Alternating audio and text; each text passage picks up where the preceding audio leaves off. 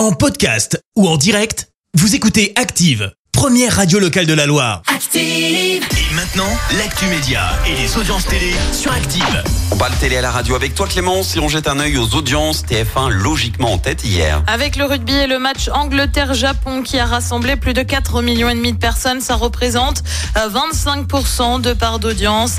Euh, Derrière, on retrouve France 2 avec Gone Girl que je vous recommande très fortement si vous l'avez jamais vu. M6 complète le podium avec Capital sur les plats préparés. Non, j'ai pas vu. Ça raconte quoi, Gun Girl? Ah bah, je peux pas te le dire sinon c'est pas intéressant. C'est une, une femme qui disparaît du jour au lendemain et tout le monde soupçonne son mari. Ok. Et le mari c'est Ben Affleck donc c'est pas mal. Et ben là, tu vois, tu m'as donné envie. Allez. Il ne veut plus des Césars. Et oui, dans une interview ce week-end, Antoine Decaune affirme ne plus vouloir présenter la prestigieuse cérémonie. Euh, Pourtant, c'est presque une histoire d'amour, hein, puisqu'il a présenté les Césars dix fois. La dernière, c'était en 2022.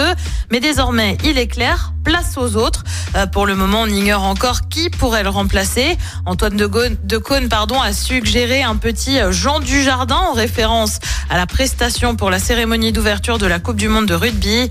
Euh, Canal, de son côté, n'a dévoilé aucun nom à ce stade. Pourquoi pas? Et puis TF1 et France 2 vont casser leur programme ce week-end, annonce faite, alors que le pape François est attendu samedi à Marseille. Il devrait célébrer une messe dans le Vélodrome en présence d'Emmanuel et Brigitte Macron. Les chaînes d'infos en continu vont bien évidemment passer en édition spéciale. Idem pour TF1. France 2, de son côté, proposera une journée spéciale dès 6h30 samedi. Et le programme ce soir, c'est quoi? Et bien sur TF1, c'est la série Les Bracelets Rouges. Sur France 2, le film Adieu vinyle. Sur France 3, on retrouve Belmondo pour le professionnel. Et puis sur M6, comme tous les lundis, c'est L'amour est dans le pré. Et c'est à partir de 21h10. Eh oui. Bon bah, écoute, hein, on va encore une fois miser sur l'amour et, et dans le prêt.